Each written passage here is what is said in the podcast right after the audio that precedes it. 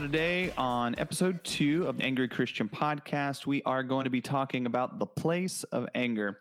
Uh, there's often uh, maybe some misunderstanding, uh, especially if you're reading our, our Facebook page or our blog, that um, I've actually had some people ask me or say to me, Are you a pacifist now? You went from an angry Christian to suddenly being a pacifist who's anti anger, anti all of that and and the reality is is that that's not really the case. Like i haven't become a pacifist. I'm not uh, i'm not somebody who's saying that anger has no place. So to address kind of some of those questions that have come out of some of the things that i've seen um, i did want to do a full episode about the place of anger kind of discussing as christians if anger has a place what is that what does it look like? Where where should it happen? You know, when is it appropriate? How is it appropriate? All those things, and we'll be able to walk through all of that. But first, um, I wanted to read um, a scripture from Ecclesiastes three, which, uh, if if you've ever read the Bible and you're you've ever read Ecclesiastes three, you're going to know this you know, these verses immediately, mostly because a song was written about it back in the seventies um, you guys know that song? I do. I think it was turn, called the turn, Age turn. of yeah, turn, turn, turn, Age of Aquarius, right? No, um, uh, but there is a season, turn, turn, turn. Anyway, uh, this isn't the um, Ed Sullivan show here. Um, but uh, that's where they pull this that song it comes directly from Ecclesiastes three verses one through eight, which says this. Now I'm reading from the ESV. Um, honestly, I'm not one of those picky guys. Too bad about versions. Um, ESV just happens to be one of my go-to versions, but this is what it says in Ecclesiastes 3 verses 1 through 8. For everything there is a season and a time for every matter under heaven. And now that I talked about that song, I just read that and I hear the the music in my head.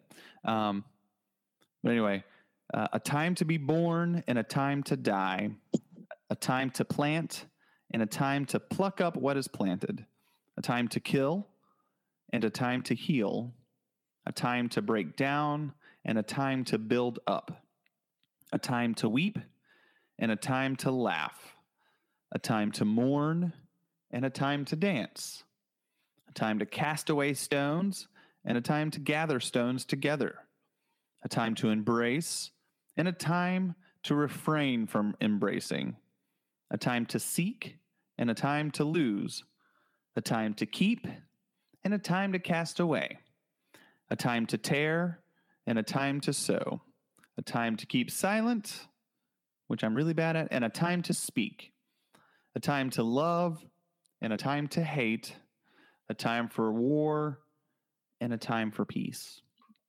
Now, as I read through that, you probably noticed that the word anger wasn't there. However, I feel like verse one, which says, For everything there is a season and a time for every matter under heaven. This isn't an exhaustive list. It's not like King Solomon wrote this to say, This is every instance that has a season. He he's using this as an example. It's a list of examples. It's not exhaustive. This isn't the Encyclopedia Britannica. Um, this is this is Solomon's SparkNotes of everything that has a season. And so he doesn't necessarily mention anger, but he does mention things like hate. And he does mention things like, which I find interesting, by the way, is that he says that there is actually a time to hate, um, a time to uh, embrace, and a time to refrain from embracing, a time to love, a time for war and peace. Um, you know, a time to break down and to build up, a time to kill and a time to heal. Uh, those are all things that, you know, when you read them, you know, you could say, yeah, I think he would probably argue that there's a time to be angry and there's a time not to be angry. Um, so would you guys would you guys agree with that assumption that Solomon is suggesting that here that uh, well he's not suggesting about anger but that if the, everything has a season that anger certainly has its own season. I would agree because I'd say that it's really hard to have a time to hate without anger being included. Good point. Good point. I I mostly agree. You know, during in this portion of Ecclesiastes, Solomon's talking about the um, monotony of life and how um, it's very cyclical. Right. So, to the point about hating, I'd have to look at the Greek or actually the Hebrew for that word specifically. You know what I mean? So here we go. The Greek word for hate here eh, literally means to hate, um, to detest. Again, it goes to like we've often said to hate the sinner, not the sin. Some people don't like that. I mean, hate the sin, not the sinner. There you go. Cut that out. Uh, No, I think you had it right the first time. Hate the Oh. sinner and not the sin. Totally. That's Perfect. so uh, hate the sin and not the sinner. Um, it, I, I I do agree that there is a time for anger. I, I actually thought about this in relation to uh, 9/11, and there's still a lot of people that are super angry about what happened, and they some people cast blame on specific groups of people, and some people cast blame in a very general way some people only cast blame on the actual people involved in it. And so, are we still in this season of anger as it's described here in Ecclesiastes? Um, implying that there's seasons for it means that it comes and goes, uh, not that it's something that's held on to, right. um, that's constant. Yeah. Uh, so I do agree. I do agree that there's seasons for everything in life, and anger is one of those things where it it comes and goes, and we have to look at uh, when is the right time for that. When is the right time to be angry, and when is when is it time to let it go? Right. You know, to to kind of go along, uh, there was something you just said there. Um, there was something you said there just a moment ago about the fact that when the word season implies that it's not something that's permanent, that it comes and goes. Um, and I, think that's an important distinction um, to make because uh, there are people who can latch on to their anger and their bitterness and they will literally hold on to it and it becomes everything everything. It becomes everything to them and it's it literally is um, their life. In fact um, who is it? Dr henry cloud talks about that in in boundaries and how people will actually uh, hold on to you know their anger and their bitterness. And and i'm it's been a long time since I've read that book, so I'm not necessarily um, saying it's necessarily in that book, but I know he's done a lot of stuff through that ministry. But anyway, that the idea of holding on to anger and bitterness um, is actually they hold on to it because it actually is a, a place of comfort for them in a weird kind of Yeah. sick way. Um, and I, I Much in the same way that sin is a comfort in a, in a messed up way. Right. Right. And in a lot of ways that, you know, I've had pastors in the past who said, you know, sin is fun, or at least some sin is fun. Um, so they're they're like with your anger, it feels good to get your anger out. If if we're really honest, um, it feels good, and it's even better when you get people who are patting you on the back and encouraging it. Um, and it makes you feel justified in expressing your anger. And, you know, I went through a season of that. We'll just call that a season. Um, that over the last, I don't know, several years, I was uh, especially the angry Christian on like social media. And um, especially during like election season, right? During the debates that you would see on TV or during just during the entire election process, especially in this last one. And I would say it because they frustrated me. They they angered me. Their their their politics or their positions really um, ticked me off, and I would say things sarcastically, you know, in in an attempt to poke at them. And when I would do such things, I would actually have you know lots of people jump on there and and praising me for those things and giving me a pat on the back and saying that's awesome i'm going to share this and then next thing you know it's being shared all over social media kingdom come so that was uh not the best way but but what i'm trying to get at is that for me i did that and it felt good right and it, it perpetuated that in me and and I would get those pats on the back and I would get people praising me for the things that I was saying and they were stupid. Um, and then what I found interesting was when I began to get convicted about those things and I began to kind of reverse my language a little bit and I would I would challenge some of the the dumb things that I would say and I would say, you know, uh, is that really something a Christian ought to be saying or doing? Um, those very same people who were patting me on the back they're actually they they began to mock me. They began to say are you a liberal now? Or have you moved into bernie sanders world? Like what what's going on with you?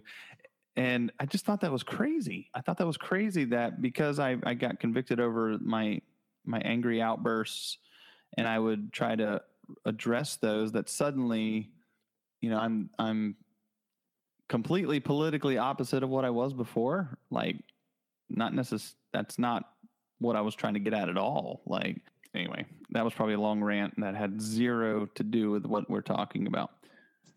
Not, not a long rant, and it's a posse mentality. But I, will say this too: I, you know, you lost some friends. I did in that period. Yeah. Uh, now, granted, they were of the same staunch mind on the opposing spectrum, but nonetheless, you lost an opportunity at at reconciling um, relationships with those people. Yeah. Uh, during that period. So, um, you know, and something can be said for uh, healthy relationships versus unhealthy, and and playing the fake game and all that. But as Christians, we're supposed to be peacemakers. Mm-hmm. And as as as far as it concerns us, to make peace. And that means not letting politics get in the way of our um, of our um, Christian brotherhood. Right. Yeah.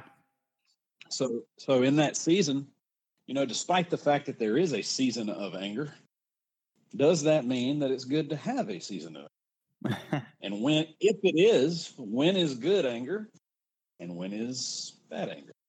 Those are great, great questions.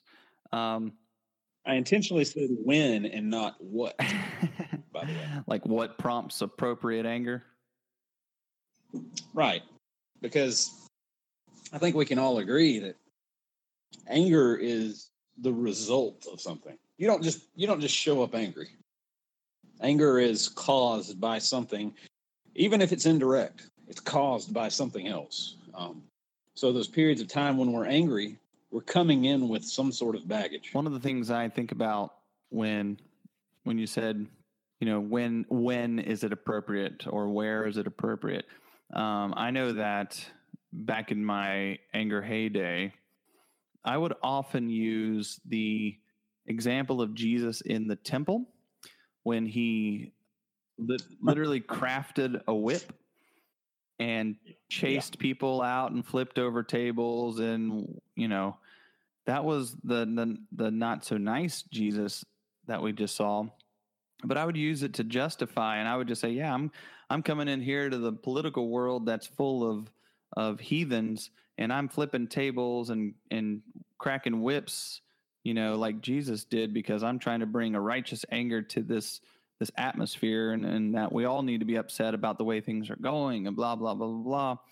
And you know, to that, I, I would I would have to ask the question just because Jesus did it and could do it, does that mean that we can do it or that I can do it? Can can I actually exhibit righteous anger the way Jesus did? Now, I think the Bible answers that question, and I'll give that in a little bit. Um, but I was just going to put that out there. Like, just because Jesus did it can we do it or should we do it? And is it possible that we can have righteous anger just as Jesus had? Well, and not everything. uh, oftentimes things are taken out of context. You know, we we we constantly hear in society people love to parse verses like "Judge not, lest you be judged." And we we negate the rest of the context behind it, um, which is very very lazy on our part. And also, I think it comes from a little bit of fear Mhm. when the light of the gospel is shown on our sin. Uh, but you know, you bring up the point about politics and, and arguing over politics. Well, was Jesus uh, talk, dealing with Caesar when he was doing that? No, he wasn't. no. And, and essentially, we're talking about um, what would be equivalent to arguments in the Senate back then. Uh, and thank God that we have the blessing and the and the privilege and responsibility to be active in our political culture. But Jesus spoke very little on our activities in the political culture. Mhm. Um, and that doesn't mean that we are absolved, that we somehow stand back and let bad things happen, because knowing right from wrong, we have a responsibility to stand up for what is right, especially on an individual level Right. it comes to what we do in the voting booth Yeah. and so but when it comes to flipping tables and fashioning whips that is not the example that was given to us these were people that were desecrating the symbolic house of god and jesus in his symbolism showed what it meant to clean house literally Right. Right. and what he does what he does now in the temple of the holy spirit which is us Right. Yeah. No, I, I agree with that. Um, I also think that what he was doing was done from a pure motivation, right? Um, we can all day long, we can sit here and say, yeah, my motivation is pure. But the reality is, scripture tells us that um, the hearts of men are wicked. And and I can deceive myself into thinking that I've got pure motives for something. Um, oh man that's a whole other podcast Goodness. That's my life story. yeah, I mean, we all do it. We all do it. We all justify ourselves. You know, I can sit here and say, well, God hates abortion. Therefore, if I'm opposing abortion and I'm doing it, you know, and I'm angry about it and I'm going after it and going after people who support it, then therefore, um, I must be righteous in my anger. Um, it doesn't matter that the approach that I was taking was very demeaning, very um, full of arrogance and pride and lacking love and grace um, at the same time. You know, that's funny that you bring that up because I was thinking about this the other day. You know, wh- where's the cutoff point? So you, you make a good point about using an abortion as an example because when do you you're you're righteously angry yelling at uh, young women going into the abor- abortion clinic? Yes you're right. But see uh, let, let me make sure i'm not mis uh, spoken or misunderstood here. But how do you know if you if you're truly right in what you're doing and i believe that abortion is evil and wrong and should be done away with and is a a massive stain on our society and is definitely um, uh, sin in this world but that deep anger is what led Timothy McVeigh to do what he did in blowing up abortion clinic. Right. Yeah. Uh, Was he justified? So was he righteous? that exactly, and that's the thing. It, you you have people that are that agree it's wrong, yeah. but it's that same hatred and anger that led him to do that that motivates other people to to approach these things. And see, I'm not saying I'm not making a supposition one way or another. Right. I'm just saying it's something that needs to be strongly looked at and broken down. Sure. No, and and I've actually I've actually heard people make supportive statements of such behaviors, like literally saying we need to storm the abortion clinics, kick in the doors, and drag the abortion doctors out. And it's just like, whoa, whoa. Um, you know, and then they, they want to use things like Elijah in the Old Testament as as justification. They they go past Jesus and now they're into Elijah, you know, when he's up there and he's confronting the prophets of Baal. And you know, he literally after they've demonstrated that Baal is a fake god and then he demonstrates that God is a real God, you know, he he slaughters them uh, Right. with a sword. Um, this was also after he makes fun of them and mocks them. Again, another situation where I look at it and I go, okay, just because Elijah did it, does that mean that the Bible's saying we should do this with unbelievers? Um, my argument would be I don't think that there's ever a time or a place for us to mock the unbeliever because the New, Test- the. New Testament I agree 100%. yeah, the New Testament talks frequently about remembering where we came from, that you once were like this. And how can I mock them for being as blind and ignorant as I was? You know, that I would effectively be mocking myself. Um, and it, it certainly doesn't lead people to um, a desire to want to hear what you have to say when you're making fun of them. Now, Elijah, in that particular instance, I don't. uh, It, there's never a moment where it it um, where the Bible supports necessarily what he did. You know, they just recorded what he did. This is what Elijah did. He got up there and he said, "Oh, your God must be taking a crap." So that Well, keep in mind too, Elijah was working with the uh, full direction of God. right, See, we he, he wasn't working off of his own own means in that process. sure, Uh, just like uh, you know Joshua, when he would go and lay siege to these cities, he was he was doing it at the direction of Mhm. God. Um, Timothy McVeigh is not a prophet, and neither are the folks that are out there uh, espousing violence against other people. Because, and the reason we know that is because Jesus laid it out for us. right, You know, right, Jesus told us to be peacemakers as far as it concerns us Hmm. to be peacemakers. That means that means uh, to to to our extent. Now, sometimes peace can't be made. Wait, so you're you're saying that that peace is not dependent upon how they treat me? That's exactly right. That's exactly right. Now Well, that stinks. let's let's get into the weeds a little bit because there is a time for for that right for anger set forth and for defense. Mhm.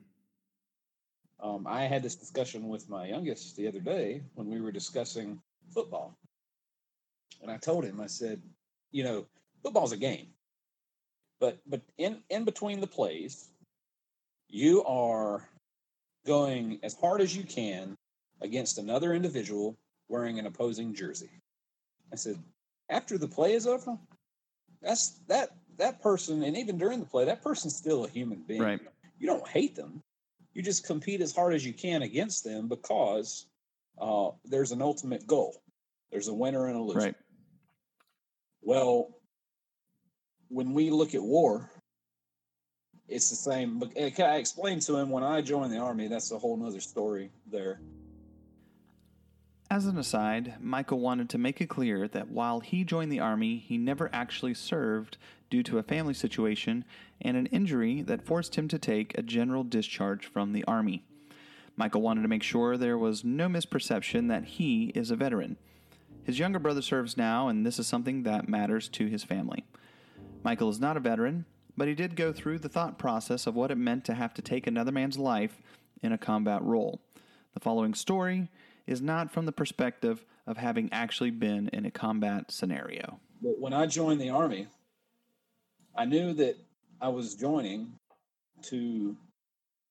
I knew that it was going to require me to take another man's life, and that that other man's life, that soul, because of where I would be fighting, would end up in hell more than. Right. And that was not something that I took lightly at all. Sure. And I understood that I wasn't, I would not kill that person out of anger toward that individual. Uh, much like Dietrich Bonhoeffer, the understanding is that the this group of people that we would be fighting against has one goal, and that is to wipe us out. Right. And that's been shown time and time again historically and so on. And so, uh, radical Islam is what I was fighting against that ideology. I would gladly, the same people that I would fight against one day, that I would shoot to kill to keep them from killing my brothers in arms, I would gladly go and minister to them Mhm. the very next. I, I can separate the two. My anger is not toward those individuals because there's a lot of things that go into that. There, it's an entire cultural thing. Right. Uh, you know, you you talk about a village in the middle of the Middle East where there's hardly any outside influence or anything, and all of a sudden this group comes in and says, "You either join us or you die," and then you spend the next ten years being indoctrinated. That's, you know, how do you hate somebody that's literally been brainwashed? Right. But you can't allow them to strap on a bomb and go kill your children. Right. Be sure? It's it's right. Right. No, You agreed. hate you hate the circumstance. You hate the the reality. Matter of fact, you hate war. Period. The fact that it even is a, is the, the sinful nature of our world that causes it to exist in the first place. That's what we hate. We hate the sinful reality in which we live. But we don't hate those involved in it. Or at least we're not supposed to. We do, and that's where we falter. Yeah. Uh, oftentimes we hate our brothers and sisters, which is uh, with, without without uh, Well, we've turned them into our enemies. We, we we turn them into the enemies when the Bible tells us that the flesh and blood is not our enemy, but darkness and principalities, basically Satan and his little army of goobers, they're the ones that are the enemies, not the people standing before us, because the people standing before us, God still died for. Um, he still sent his son Jesus to die for that that person, even if they're standing on the other side of of the enemy lines, if you will. Um,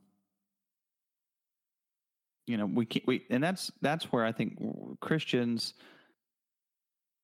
That's where we get tripped up. That's where it gets dangerous, and that's why I believe the writer of James said this in James chapter 1 verse 20 he said for the anger of man does not produce the righteousness of God um, you know and that's that's what i believe answers the question of whether or not can our anger be righteous and james is saying look the anger of man it just it doesn't produce the righteousness of god period.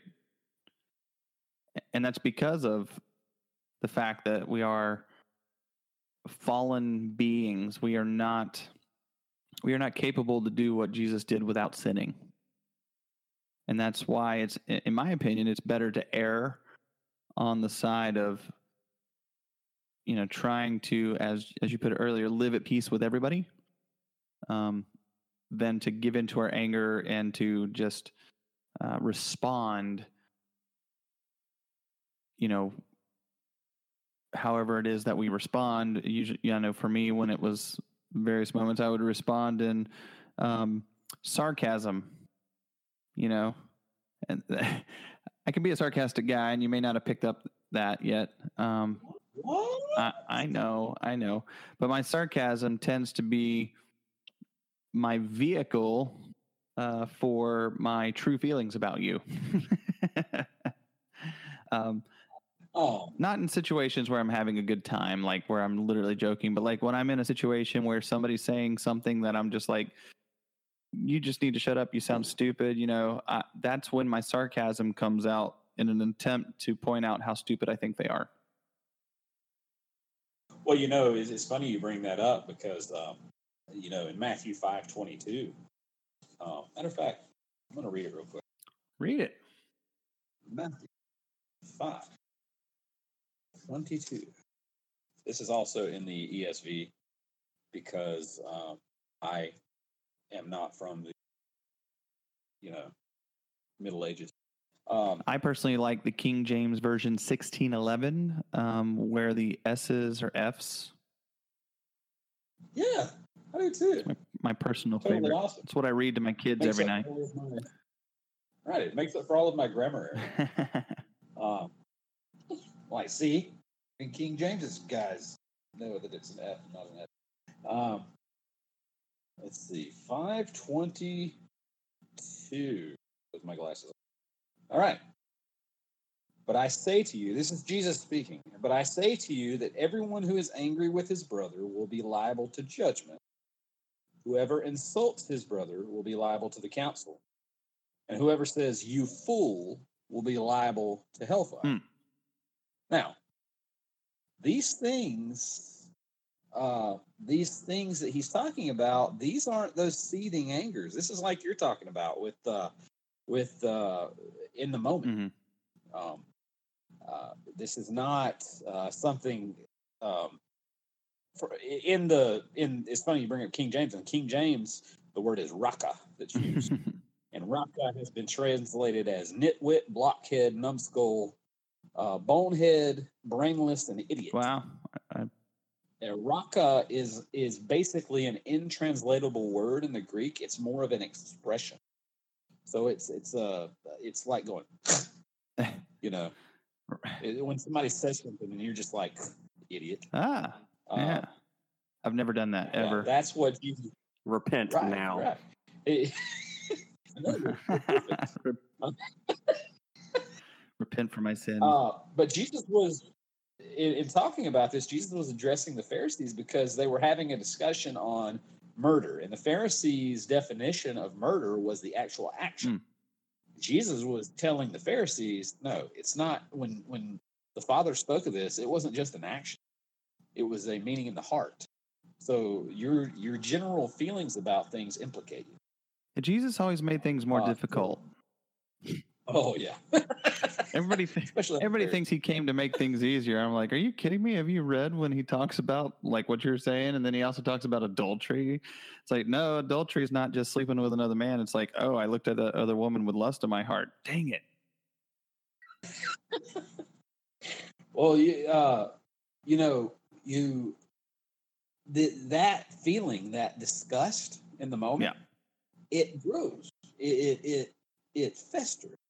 I was reading today, and it breaks my heart. I was reading about a young man named Khaseen Morris uh, in New York. Uh, Cassine is a was was a teenager um, that uh, had a girlfriend. Hmm. Another guy, uh, a little bit older than him, thought that she was his girlfriend. Hmm.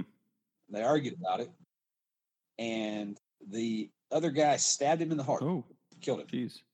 Uh, while 70 other teenagers videoed it and did nothing to help Khaseen. Nothing. Jeez. Now, when I read that, I was angry. Oh yeah.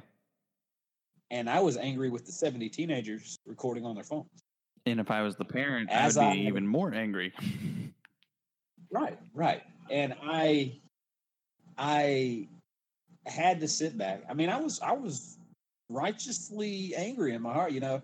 That clearly didn't come from me. It wasn't because of me that I was so Hmm. angry. But I had to sit back a second. And this was I read this after I read this uh uh Matthew 522 earlier today. And I was reading William Barclay's commentary on it. I I had to stop because I realized in that moment I was doing the exact same thing that Jesus was talking about right. Mhm. I was hating the person. Now, the murder, I hate the murder. I hate the murder. The murder is the is the uh, effect of every bit of sin in our world. It's it's just another example of the sickness and the death that that we're born with. Um, but the murderer, he has redemption. Sure. It's it's there for him to take Yeah. through repentance. See, that's a hard pill to Uh, swallow he- he- too. One of the uh, Yeah, it is. one of the cool things I've noticed, I pulled up the word angry in Matthew five twenty two, and it literally Uh-huh. shows expressed as being fixed anger. It's positive when inspired by God, but always negative when arising from the flesh. Sinful, unnecessary anger focuses on punishing the offender rather than the moral content of the offense. Hmm. Wow. Wow. Always. I like how that how I put that always. Not sometimes. So every time, Because when the human, the human aspect of it gets in the way, Huh. it's an automatic fail. yeah, which is going to be almost every time. Yep. Because we're human and we're terrible at that. It then mean- references Well, and that's uh, where we it then references go. Ephesians four twenty six. Be angry and yet not sin. huh. Which Ephesians 4 also goes on to say, don't let the sun go down on your anger. That's the last half of that verse. Yeah, which means don't hold on to it either. I think we talked about that in our last episode, which is, you know, if there is a place for anger, it has to be fleeting. It, it cannot be something that we hold on to. Like, you know, if you read it all through the Old Testament, there ought to be a big I'm sorry. there should be a big neon sign over that verse that says married couples. married. That's actually a, a practice that Sherry and I have have pretty much consistently done through our entire marriage. Is that if we are mad at one another, we rarely, if ever, have gone to bed still angry. Like we, and maybe it's just me because I'm stubborn, but you know, if I'm mad at her, I feel like she's mad at me. I'm the type that refuses to let her go to sleep until we talk it out. I'm I'm the type that I I I, I truly have to apologize. Like I there's always we're we are always wrong on our own front in some way. Both sides are always you wrong. guys are more wrong. and I have to apologize from my side. Sometimes it drives uh, Amanda crazy because uh, she's like, "It just doesn't seem sincere." I, I'm like, "Well, it may not seem sincere, but it is." I'm telling you, I'm sorry. I'm sorry that you can't hear the sincerity in my sorry. I think I just have a natural sarcastic disposition, so people just assume I'm I'm being flippant when I'm really not. You you have RBF. Oh yeah, yeah. Can, I'm probably gonna have to ed- edit that out now. That's bad. Little kids are gonna go home now and they're gonna go, "What's RBF, Dad?" And it's like, "Oh, son." Red flag. Red flag on the play. Brad Bates with the foul. I can't believe you said that. RBF. What's the other? There's another thing with the RBF. It's not RBF now. It's just my. I don't know. We'll go with angry cat. How about that? The angry cat face. Don't dig too- Oh yeah, yeah, yeah. I was gonna say don't dig too deep. I'm not. We don't want to harp. We don't want to harp on too much and give kids too much um, fodder for their parents, and they're gonna go home already now and ask about what RBF is. So I've officially derailed the podcast. Congratulations, Brad. You get an award.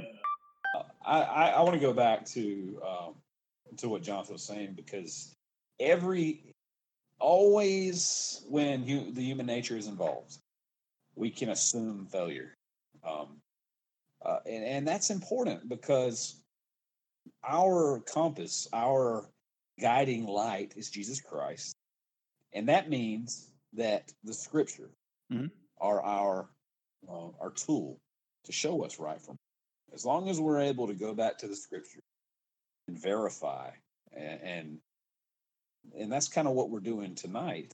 It- or not kind of it is what we're doing. We're saying in the light of scripture what is anger? What is right anger? What is wrong anger? When is anger appropriate and when is it not appropriate? Mhm. and so the, the simple answer jonathan gave us pretty much any time that it's human related that you, that you can say that was my first reaction, it's wrong. Right. When it arises out of the flesh, as he put it. Exactly. but when we can look at it and you know i'm put off by see and see this is something i have to struggle with myself and it's something that and i say struggle with because there's there's certain things that have happened in my short 37 years of life and especially in the last five six years of my life where i i'm having to fight let uh, you know my fleshly anger from rising up and overshadowing the appropriate anger that I should have felt. Um, like for instance, this is no secret, um, but you know my my parents got a divorce a few years ago, and I would say even though both sides are responsible just to a degree, you know my father was far more responsible for his part, um, and you know the the marriage ended in in adultery, and you know, adultery is one of those things that you read about throughout the Bible. Um, it didn't go well for anybody who got involved in it. Um, No. uh, I just look at David and Bathsheba. There's one example of many. Um, you know, but what I have to struggle through or fight through is okay, we know that adultery is evil. We know it's bad. We know it's wrong. We know that that God is fully 100% against it. Um, but I can't allow that to cause me to be permanently angry with my father either. Um, and that's a hard one because I know that there's also the aspect of it's not just anger towards him, but also distrust, right? Um, Yeah. there was there was a level of trust that was broken there was a level of respect that was broken um, i'm angry about the fact that my parents split i'm angry about the fact that my dad had an affair on my mom um, you know and, and just recently i found out that my father has married this lady so um, you know that's angering as well um, to put it mildly that's that that, that angers me because I, I I get mad and I think about the fact that you know he used to be a pastor and a campus pastor, and I'm going, how are you? How are you? How are you even remotely justifying this and moving forward? You know, with these things as though they didn't happen, and that you know you're treating it as though marrying her has suddenly righted all the wrongs. Um, but despite the anger towards the adultery, I have to keep my anger in check towards my father as well. Um, because he is, you know, his sin separates him no less than my sin separated me from God as well. And Right. Exactly. that doesn't mean that necessarily my little white lie or that his adultery is is, is the same necessarily with the implications of of repercussion as say a little white lie when you say little white lie like you you you make a little little lie about something but at the same time both of those things were sin both of those separated us from god and if i take jesus' words serious about the fact that um, adultery is not just a physical act but a mental act well then probably every man who's married has been guilty of adultery at some point right? I'm sure that you, a lot of your anger that you have, uh, I don't want to put words in your mouth, but it comes from wanting justice for a wrong that's been done, not just not just to you, but to your family as a whole. But when you break it down, if you really break it down, the anger that you feel about it that's done to your because it's been done to your family, it's it's really about making when when we have situations like that, it's about making us feel better.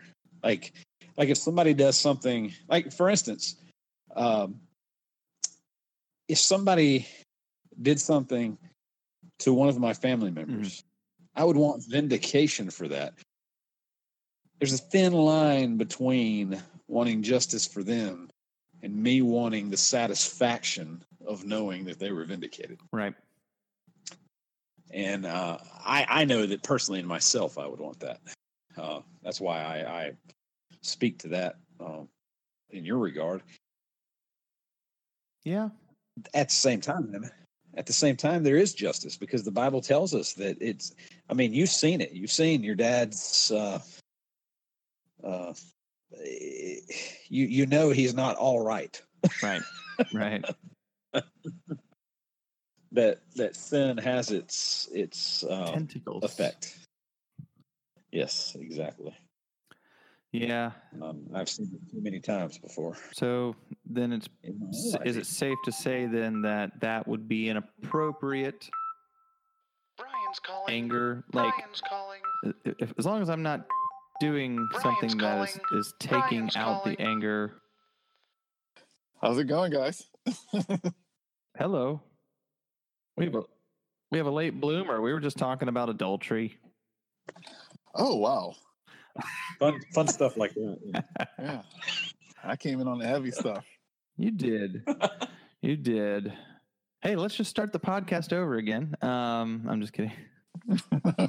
It'll probably be cleaner if you do. That's true. We can drop the RBF stuff. RBF? What did I miss? Hey, we have a podcast where you can catch up on. All right, that's fair. Uh, he's a, a late bloomer to the podcast. No, we were Uh, go, going back to what you were saying though, the so uh, we're talking about the the the anger that comes from when we know that there's a sin that's been committed. We know that it's wrong. We know that there's a right and a wrong and, and a wrong way to go about it. And and we know that what we're angry about is something that's worth being angry about because it's against God Mhm. but do we still have a right to be angry about it? Because um, uh, I, I was reading the- some more on Matthew Henry when he was talking about Matthew five twenty two. He says, "Thou fool" is a spiteful word and comes from hatred, Mhm. looking upon him not only as mean and not to be honored, but as vile and not to be loved right. thou wicked man, thou reprobate. So, in our anger, despite the fact that we are like, well, you know, I'll move on sometime, Ecclesiastes 7 9 actually tells us that that's not true. Be not quick in your spirit to become angry, for anger lodges in the heart of fools. Mm. So, it, it's something that festers. So, you know, when we're talking about instances with our uh, close family and, and friends that, that hurt us deeply, yeah, we might have just cause in in holding up the Bible as the as the the law. but if we are going to do that, that's where judge not lest you be judged comes into play. Mm. Because if we are going to to pass judgment, if we're going to to say, all right, I'm angry with you and I'm not going to have anything to do with you ever again because I'm angry. I'm right because the Bible says this is sin and this is wrong. That's passing that judgment. That's that's being that's putting ourselves in God's place as judge Mhm. and saying my, anger, my anger. At that point, we're saying our anger is God. Hmm. We're putting words in God's. That's that's the way I, I see it as broken down. Uh, God doesn't give us that uh, levity. He tells us to let it go Right. because righteous anger is His. It's His to do with as He sees fit. Right. Or revenge is mine, thus saith the Lord. Exactly. That's a hard pill. I don't like those, Michael. Can you please take it back to the store? This is one of those I, I thought we would get into at some point. So. Me no likey this bottle. Um, is there a different flavor I can choose? sure. One that tastes They, sweeter. they all taste good. No, they all taste.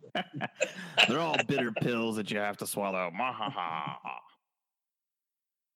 No. You can either have the whole bottle of sriracha or the uh, pickle juice. Mm. Choice. Ooh. or pickled sriracha. Um, Ooh, that just, that's actually I mean, it could be good. Who knows? Um, Nah. no. Uh, What were we gonna say, Brian? no, that that sounds terrible. no, it's cool. You just put it on your deviled eggs. It'll be great. Ooh. See, I'm just I'm like Chef John over here making um, recipes on the fly. I don't like eggs, so that's Foodie even worse for me. podcast. That's what it is. Yeah. we were talking about anger, but then we turned it into the Food Network. Hey, sometimes you just gotta food divert when you're uncomfortable with what somebody's saying. Um, Guys, angry grocery game. guys, angry grocery games. Trademark. No, I think you're. I think you're onto something there, um, because, and I think that, that I think that's in line with James one twenty that says that the anger of man does not produce the righteousness of God. Um, that's that's not to say that we will never feel angry, that we'll never have a moment of anger, and that having that moment of anger is in itself sinful. See, I think that's something else we need to define is having a flash of anger is that in itself a sin i think it's a lot like a temptation um, temptation in and of itself if you're being tempted it's not a sin it's it's the action upon the temptation that becomes the sin therefore the action on your anger becomes the sin does that make sense Exactly. Well, eh, I have an example of that. It's kind of, kind of probably going to touch a little close to home, but I have a friend, um, people that I've known all my life, um, close to my father. Um, the man, the man divorced his wife Mhm. some time back. The the daughter, his daughter, still close to him, but his son, his son is uh, a Christian man, and this man is not godly. He does not follow uh, godly principles, and so the Christian son has, because of some things that have happened in, in the past, he has uh, just completely disowned the dad. Hmm. Um, and so the the he does not see his grandkids. He does not um, he does not have any connection to that family at all. And th- uh, don't get me wrong. This this guy has the things that he's mad about. Yeah, they suck. right Put it plain and simply, they suck. I I don't expect him to be happy about it. right But what's resulted in it is that the kids know they've got a grandfather that they can't they can't see, Mhm. um, and and so they lose that connection to their heritage. They the the son um, there's clearly a gap in his life um, from not having any kind of connection to the dad and the dad who needs that kind of strong christian influence in his life only sees judgment. He doesn't see redemption. And actually it's taken him out of the church. He he actually for a time there was uh, in the church trying to to you know trying to get right with the lord. And, and i have issues with that that saying get right with the lord. You that only happens the holy spirit but that's another topic altogether. Sure. But the uh the he at least was making strides to seek after the right. And the son could have been a positive influence in that but he just washed his hands and walked away. And i i personally don't think that that's the right thing. I think he's doing the wrong thing in that case. Um i'm doing the same thing. he well, that's why i said it might hit close to home dang you but I've seen the hurt. You know, I've seen the hurt in both sides, and uh, and it's. Don't get me wrong. There, there has to be commonality in the reconciliation. right Um, in other words, now, now some people say I've had people before say, "Well, Jesus requires calls us to repentance, so the we have to the other party has to." But never in the New Testament does it say that we have to we should expect repentance from other people when we're trying to to reconcile with them. right Uh, in fact, it, it shows the opposite that when we reconcile, um, reconciliation usually leads. To, so Yeah, when it in human terms, so sure. Yeah, yeah, that's a tough one. Uh, you know, there's also other verses that talk about when you have um, confronted somebody about their sin and they refuse to turn from it, um, Right. that you you break fellowship with them as well. Is that now? Uh, this might be getting into the weeds for this podcast, but is that not referring more to uh, grouped bodies of believers? In other words, Paul speaking directly to the church involved. Um, I'd have to look at the context um, and how he's writing it, whether or not he, when he says for them to to do that, is he saying it to the church and saying, as a church, do this, or if he's saying, if you have a situation where, you know what I'm saying?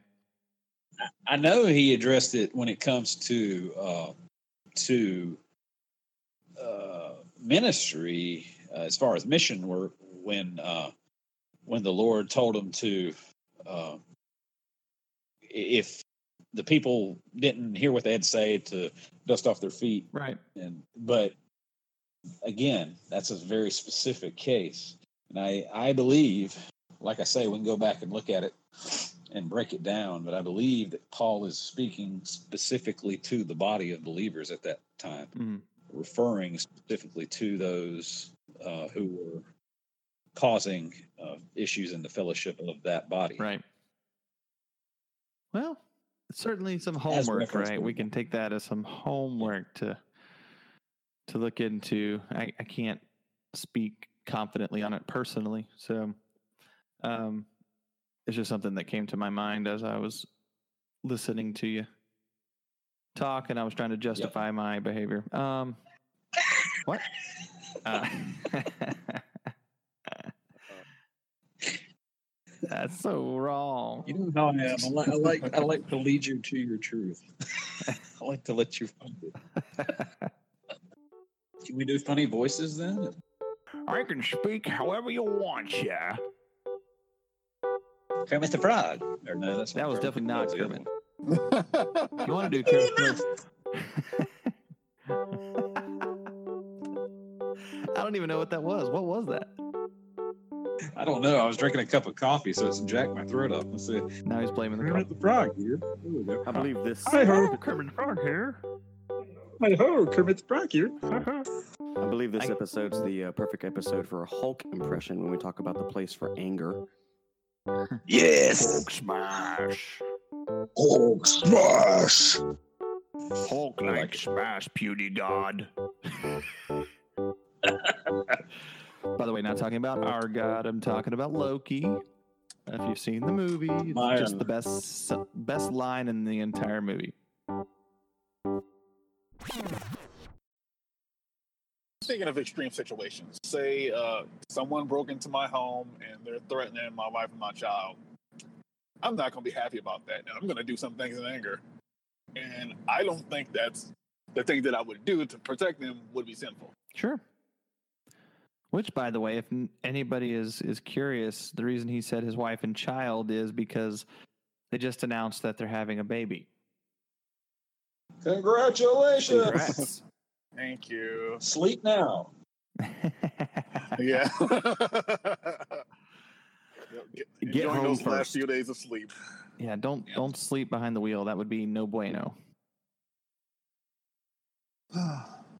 But uh, yeah. So I I hear what you're saying, but is that a reaction out of anger or an action a reaction out of of um d- a defensive posture of protection that that fatherly, uh, you know, I'm going to protect those I love reaction. Oh, yeah. I mean, gotta be because later- wanna- Later after the moment, you're probably going to be thinking about it, and it makes you mad. Well, you know, is are you harboring? Because so, for instance, uh, da, da, da. what did Matthew Henry say about it? Rash anger is heart murder. Uh, when it when it is without any just provocation given, either A for no cause, B for no good cause, or C no great and pro- and proportionable cause. So, in the moment that you're angry uh, to protect your family, I would I would classify that as a cause, for one thing, and I would classify that as a good cause. Yeah. And I would classify that as a great and proportionable cause. And this is Matthew Henry talking back in the uh, late 16th, early 17th century. So this is not something that's, uh, you know, the, these angers are not something that have been taken lightly even through the, the centuries. It's something that's been questioned by deep theologians all all through history. That's kind of goes back to kind of goes back to what we were talking about earlier about you know when when I joined the military and had to make that decision. I've already made that decision in myself that if somebody comes in my house with a weapon, that I will kill them. Right.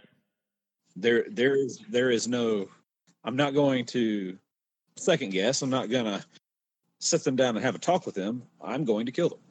It's not Sure. an, uh, Right. I mean, yeah. it's not an emotional response to anger. It's a a need that it's either going to be me or them, and it's not going to be Yep. me. in fact, So you're saying you're saying that the motivation isn't purely anger. There's a Right. deeper thing The- behind it. right. In fact, in the moment, it's There's almost anger is not the primary. Right. In a moment of a high stress moment of that severity, it's almost impossible to be angry. And I speak on that from experience. Uh, there, there was a guy back when I was 21 uh, that tried to kill me. He thought I was somebody else. He thought I was somebody You that. mean the guy that shot at you? um, yeah, yeah. The guy that thought I was the guy that married his ex, but uh, I just happened to be a guy driving Oh. a similar truck. yep. And and now had a bullet hole in He- it. Yeah, but now had a cool bullet hole in the tailgate. Uh, but he took two shots at me, missed. Um, in that moment, I was not angry. I was uh, in survival mode. Um, I didn't have time to be angry.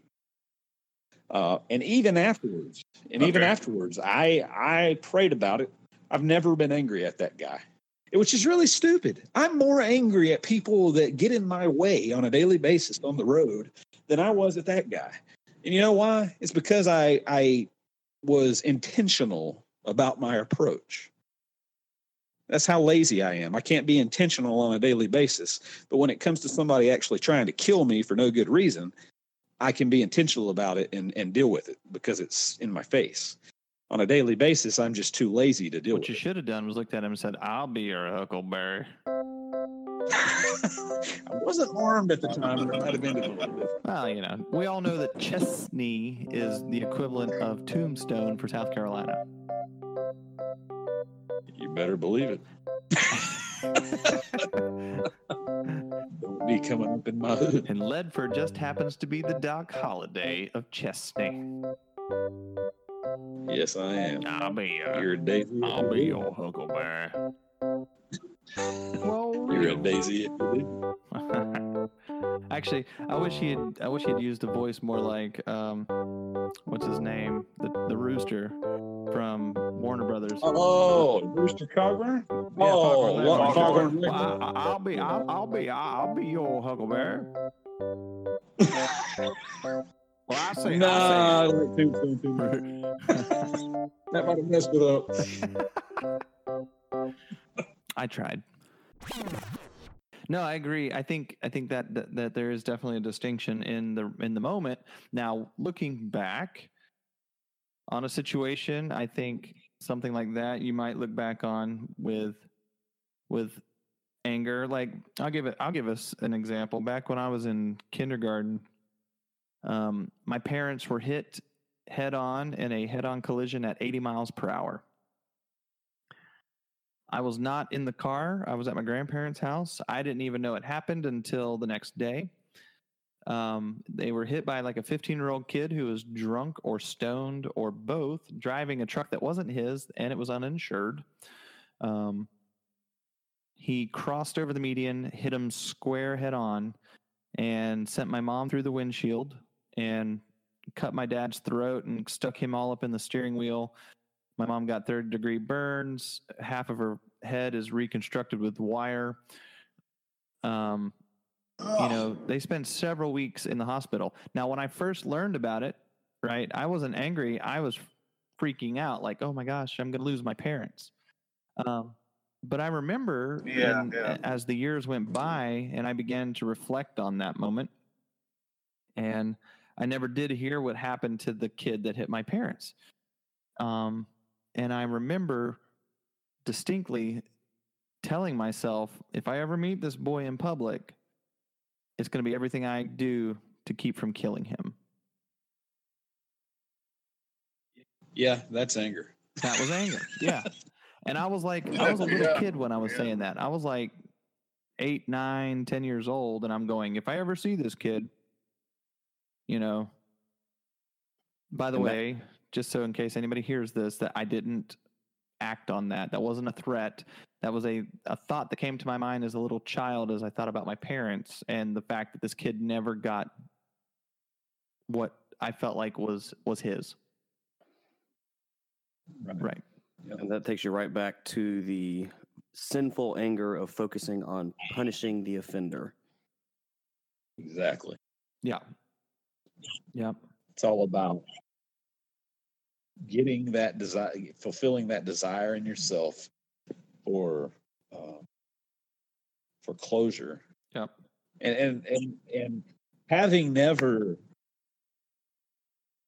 dealt with that, you know, you hear people talk about when somebody's on death row and and they're and they the family watches as that person is taken and, and killed all the stories I've ever heard say that it doesn't it doesn't give you that closure. They- say, "I don't feel like I thought I would," or "I don't feel," you know, it doesn't actually fulfill that because it's sin. Right. And sin does not fulfill us Well, not to mention, you know, I think temporarily. I think back on the situation now, and I think about the kid. It, he didn't. This isn't to justify his behavior, but it wasn't like he did what he did on purpose, or that he was that he was out in intentionally seeking out my parents to try and kill them. Um, you know, his his actions were stupid, and they resulted in almost killing my parents.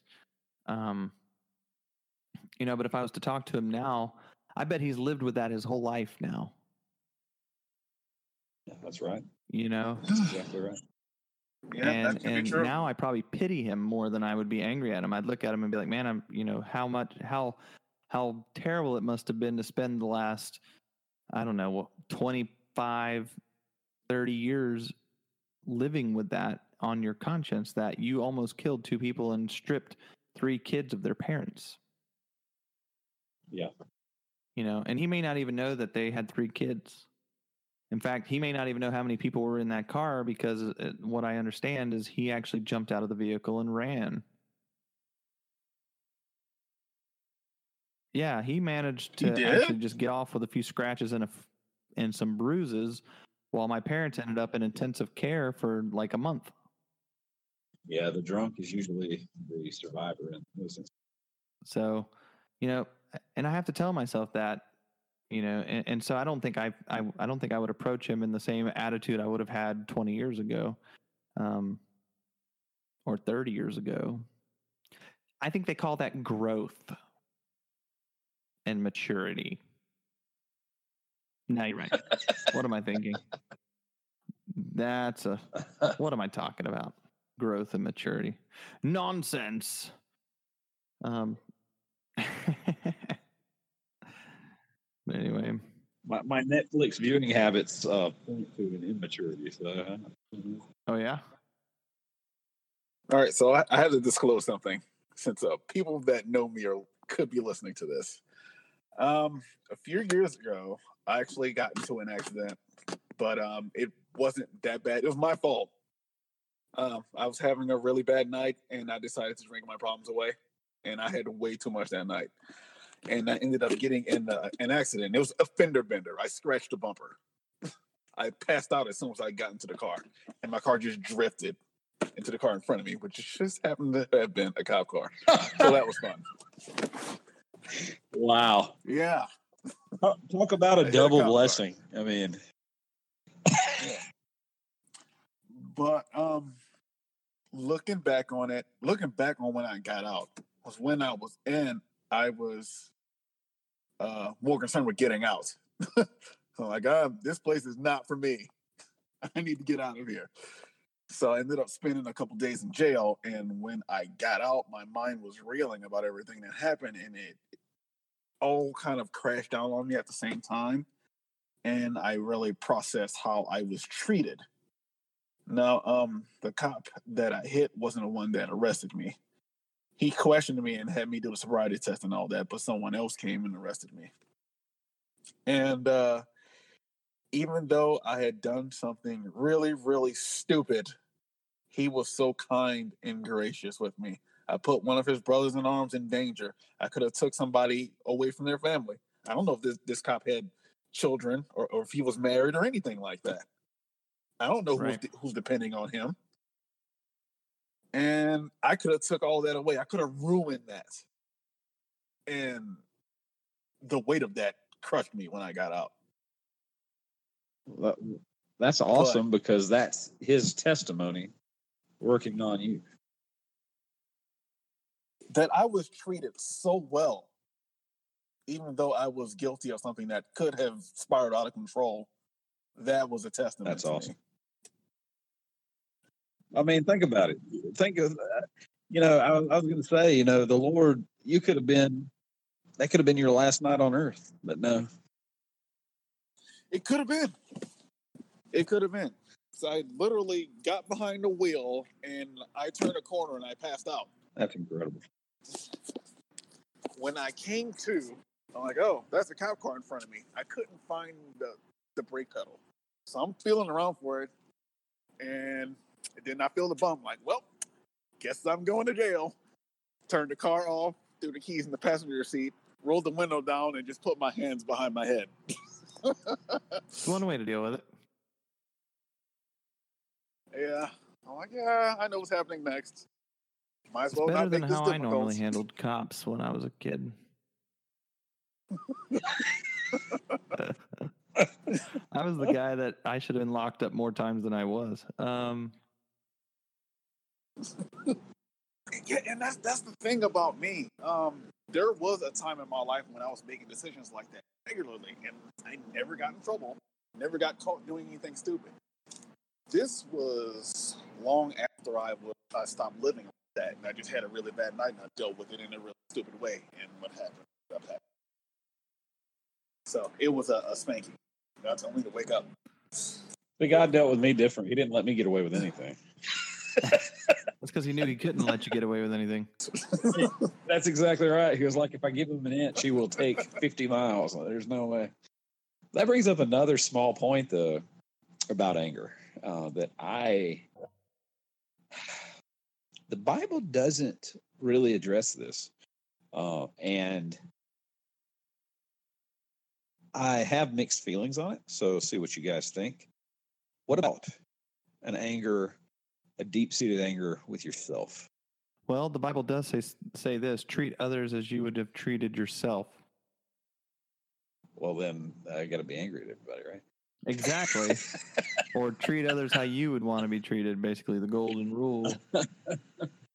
I'm disgusted with myself, therefore I'm disgusted with all of you. No, I think there's an appropriate level of, of frustration and anger with yourself that needs to be had in order to move forward out of stupid behavior. Um, because if you're never angry about it, you're never discontent with yourself. You're you're going to be content to stay where you're at. If that makes sense, I agree. I mean, I agree with that. There has there has to be catalyst for change, right? obviously. And I and I think Otherwise, we I think the catalyst is the conviction, and and maybe it's it's it's it's conviction translated as anger. It's like you're feeling convicted, and you're you're you know you get angry at yourself because you know that whatever it is you're doing, it's kind of like what Paul said, you know, I do the things I don't want to do and I don't do the things I want to do. You know, he's probably he's probably frustrated with Well- himself. He's probably going, "Dang it, Well, I'm an idiot. I did it again." Well, let's back it up a little bit, though. Um, I I don't necessarily disagree with that, but I think there are folks out there that are so angry with their self, they're seeking that same kind of vindication that we talk about. So there are folks out there that do things such as self harm, Yep. things like that, uh, seeking some sort of absolution and retribution for what they feel are inadequacies in themselves. Right. Uh, and that, you know, that's what the Bible tells us that that Jesus takes care of in us, that He absolves those things for us. So I kind of bring it up, like I say, I kind of lead my questions a little bit, uh, Yeah, but um, I think that's a different type The- of of yeah, and I think that's where it gets into a dangerous place. Right. Right. And in case there's anybody out there listening to the podcast that has feelings like that, yeah, you know, you know who you are and you know who you are more than anybody else does. It's like me. I mean, I know I know that without Christ, I I think I'm the biggest sinner that I know, frankly. Because I know what I'm capable of. I am capable of sociopathic, uh, manipulative, psychological behavior. Um, you know, I, I could rule the world. let loose, let loose to be to be sinful man. I mean, that, that's just who I know deep down. Without Christ, that I really am.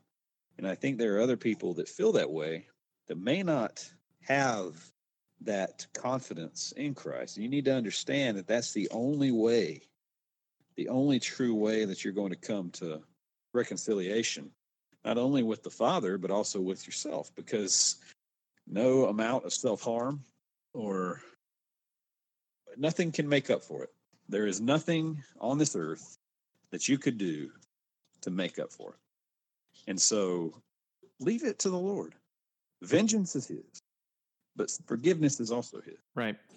you know saying saying vengeance is his means that he he is saying it's his means it belongs to him that means we don't have a right to it we don't have there we we have no ownership of it whatsoever it's his and so whether we're taking that vengeance out on someone else or on ourselves we have no right to it it belongs to him and what he chooses to do if you if you are someone that's repented and ask Jesus into your heart, then He has chosen to forgive you. Right.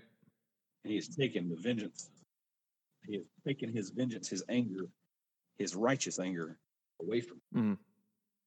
It's no longer there. Right. You don't have a right to it any longer. I just want to. I just think there's people out there listening that might be struggling with that mindset. Yeah, I just had a conversation like that with someone close to me, dealing with um, guilt over past sin and things that have affected other people. And I was just like, well, um, you the Lord's not angry with you anymore. Punishment has been paid already. Like, there's nothing that you can do to further atone for it. It's Christ said it's finished. It was finished. So you you have to be able to forgive yourself. Christ has forgiven you. Well, what more can you do to atone for this sin? That's exactly right. Because when we refuse to to accept that, we're saying that we we're indirectly saying that the cross is not enough. We we gotta be Right, right, right. We gotta we gotta if we truly believe that the cross is enough, then we have to rest in that. And that's a tough thing to do sometimes. It is an active thing to rest sometimes.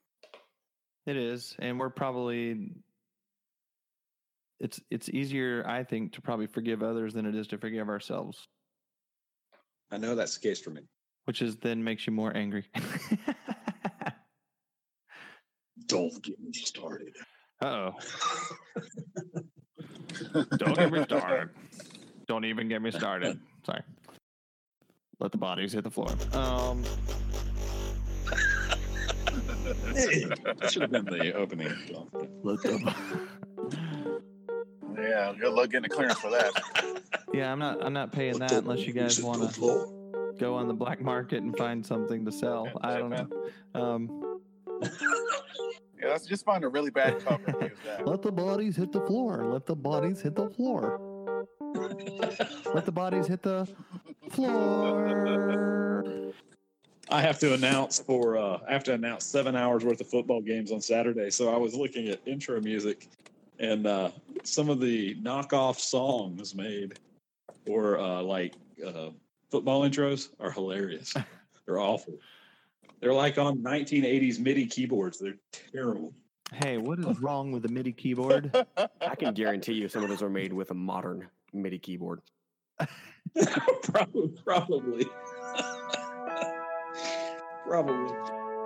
Hey, look, Molly got posted.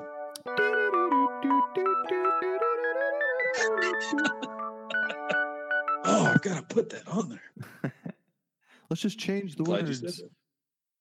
Take on the other team. Take on the other team. Take them Take them on. I don't know what's wrong with this. Well, Uh, I've got an idea of what's wrong with us, but I don't want to give anybody, you know, fuel. ah, you gotta stop saying stuff that makes me think of something. yeah. Give me fuel, give me a fire, give me that which I Oh, desire. snap. All right. Huh, Um, good. Excellent. I made it. And just in time, Brian got. Oh, and he dropped his phone. Oh, oh crap. Everything okay? Don't, just got don't, don't be angry. Oh, it sounded like you just got jumped. uh, there were some people yelling outside. I don't know if you heard that or not, but I just Didn't hear the mind yelling, but I thought I heard gunshots. Um, no, it's just me dropping my it's me dropping my keys. No gunshots. Thankfully, no Brians were harmed in the making of this podcast. Uh, there were no gunshots. It was just his keys being dropped on the floor. Um, we do appreciate you joining us on this episode of the podcast. We are experimenting a little bit with some formatting. So if you enjoyed this, uh, we do want to encourage you to not only subscribe, but also to uh, leave a review and a five star rating for us and let us know how much you appreciate the content that you're getting from the Angry Christian Podcast. We love you guys, and most importantly, don't be angry. I want to say a big thank you to Jonathan Hamlet, Michael Ledford, Brian Baldwin, and Robert Platt for taking this journey with me and helping me host the Angry Christian podcast. Another big thanks goes out to Simon Panrucker for the use of his song Angry Dance, which is featured as the opening song to this podcast. All other production and music was created by the Angry Christian podcast team. And finally, our biggest thanks goes out to you, our listeners, for without you, this podcast would not be possible. God bless. The cross, the fear subsides, and hope returns. I look to you, I look to you. When my heart can take no more, when my faith is insecure. I lift my eyes up to your hill. You are my refuge still. Where my mind is filled with doubt, and I feel there's no way out.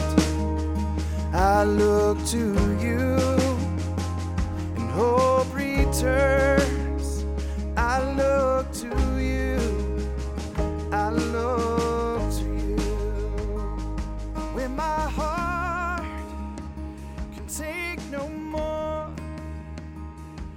my faith is insecure.